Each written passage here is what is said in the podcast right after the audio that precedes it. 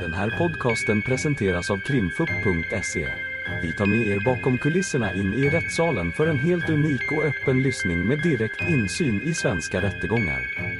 Vi vill varna för känsligt innehåll då denna podcastens fokus är brottmål och ljudfiler från verkliga förhör.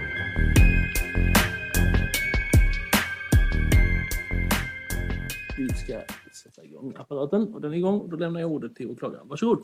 Ja, tack. Jo, ehm, jag förstår att det kan vara svårt för det handlar ju om eh, den 9 augusti förra året.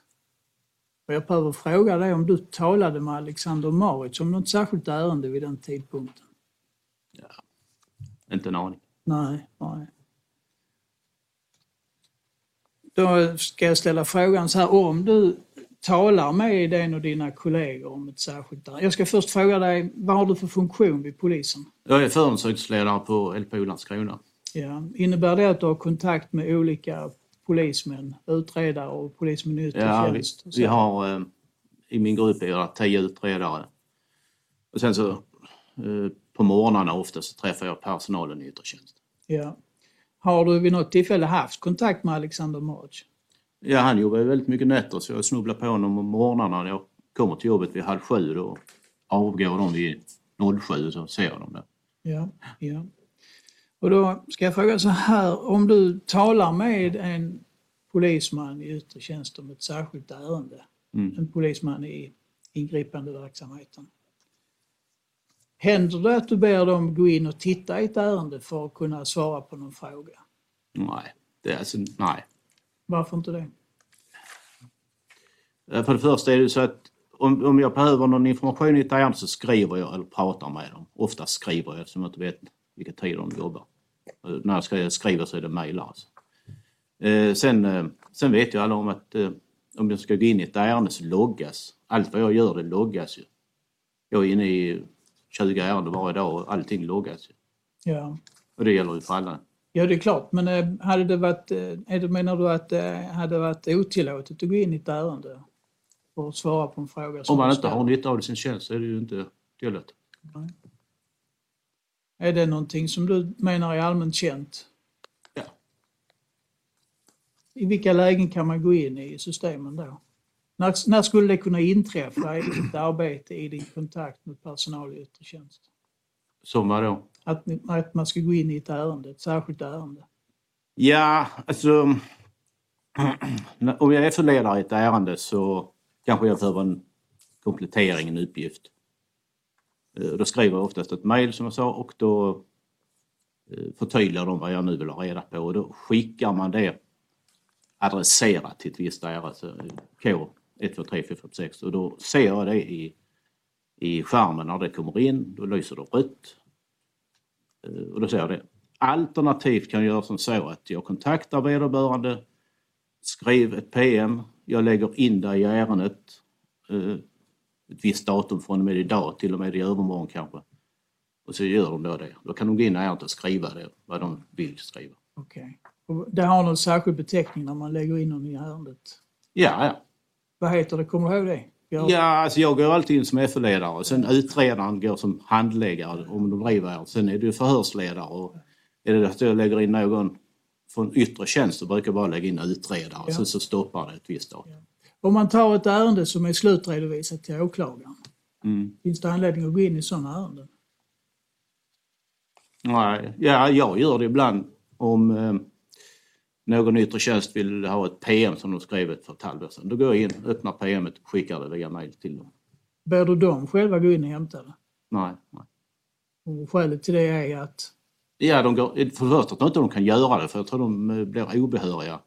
Och sen för det andra så ska man inte gå in i sina ärenden och hämta någonting. nej. Kan du se något skäl att gå in i ett ärende som är slutredovisat till åklagaren? Något skäl för en polisman som är målsägande i det ärendet att gå in i ärendet? Ja, Det är bara fall de vill titta på sina förhör, utgår jag från. Får de det då? Nej. Tack, du har inte fler frågor. Eh, Vi kan väl stoppa en liten stund här. Då, då vet jag inte om målsägandebiträdet har några frågor i den här delen. Jag hade ju den där lilla frågan om Om ni har några frågor till vittnet Ja, här. det hade jag. En. Ja, jag vet inte. Varsågod och ställ. Alla frågor ni önskar får ni ställa om de är relevanta. Så det... Hej. Jag, jag har en fråga om, om du nämnde e-post, mejlar. Eh, jag mejlade en fråga till Niklas Nordfeldt angående eh, om han hade haft e-postkommunikation rörande skadeståndet med tilltalade. Eh, och då var det du som svarade på Mm. och så sa du att jag ska skicka in en formell begäran. Mm. Och jag har begärt de där uh, mejlen men jag har inte fått dem. Varför? Där får du fråga Postnord om det. Det skickar jag på fredag eftermiddag. Mm, Vilket datum? Vad är det? 30, ja, förra fredagen skickade jag det. Mm, vad stod det i det då? Jag har inte fått. Jaha, vad det har stått i det. Det var ett... Eh, det var Niklas skickade vidare till mig och så frågade han vad han skulle göra. Så frågade han... Eh, ja, har du kvar mejlen? Så tittade han i dem i mailboxen för jag hade inte kvar mina. Och sen hittade han ett mejl från Löttner. Eh, som var väl antagligen mitt mejl också om jag minns rätt. Så här är ett mejl från Löttner där han presenterar sitt ersättningsanspråk. Och i mitt mejl till Marik och eh, Löttner så stod det att jag ville ha ersättningsanspråken presenterade och en beskrivning på hur de var klädda. Om de var civila eller i uniform. Och det ligger i posten och har du inte fått det så är det Postnord som har problem.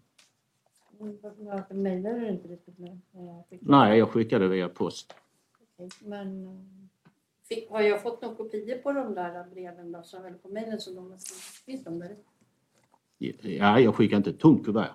Nej, nej. Nej, men du kanske svarade du på mina frågor, men skickade du, skickade du de mejlen som jag begärde? Har du, har du lämnat ut dem? Ja, de skickade i kuvert till dig. Okej. Och en förklaring vad det innebar med datumen vill jag minnas.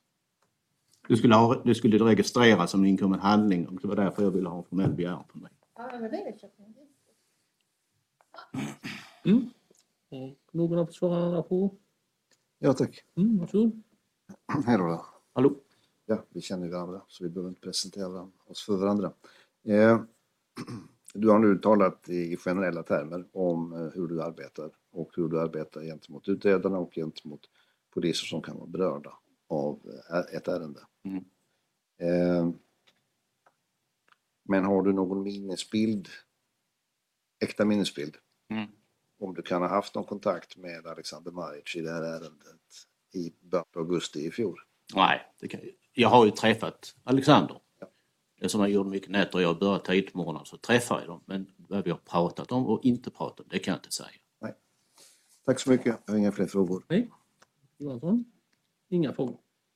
Då så, då är förhöret slut. Vi tackar. Ni har lyssnat på ett avsnitt av Krimfupps podcast. Tipsa gärna oss på krimfupp.se om det är någon speciell rättegång ni skulle vilja höra. Tack för att ni har lyssnat.